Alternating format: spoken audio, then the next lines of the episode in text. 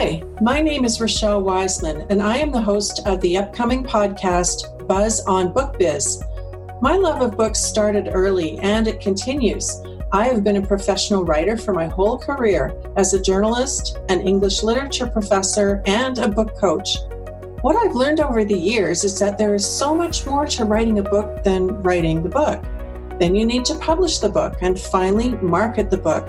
On this podcast, my guests will include published authors, traditional publishers, self publishers, and book marketers.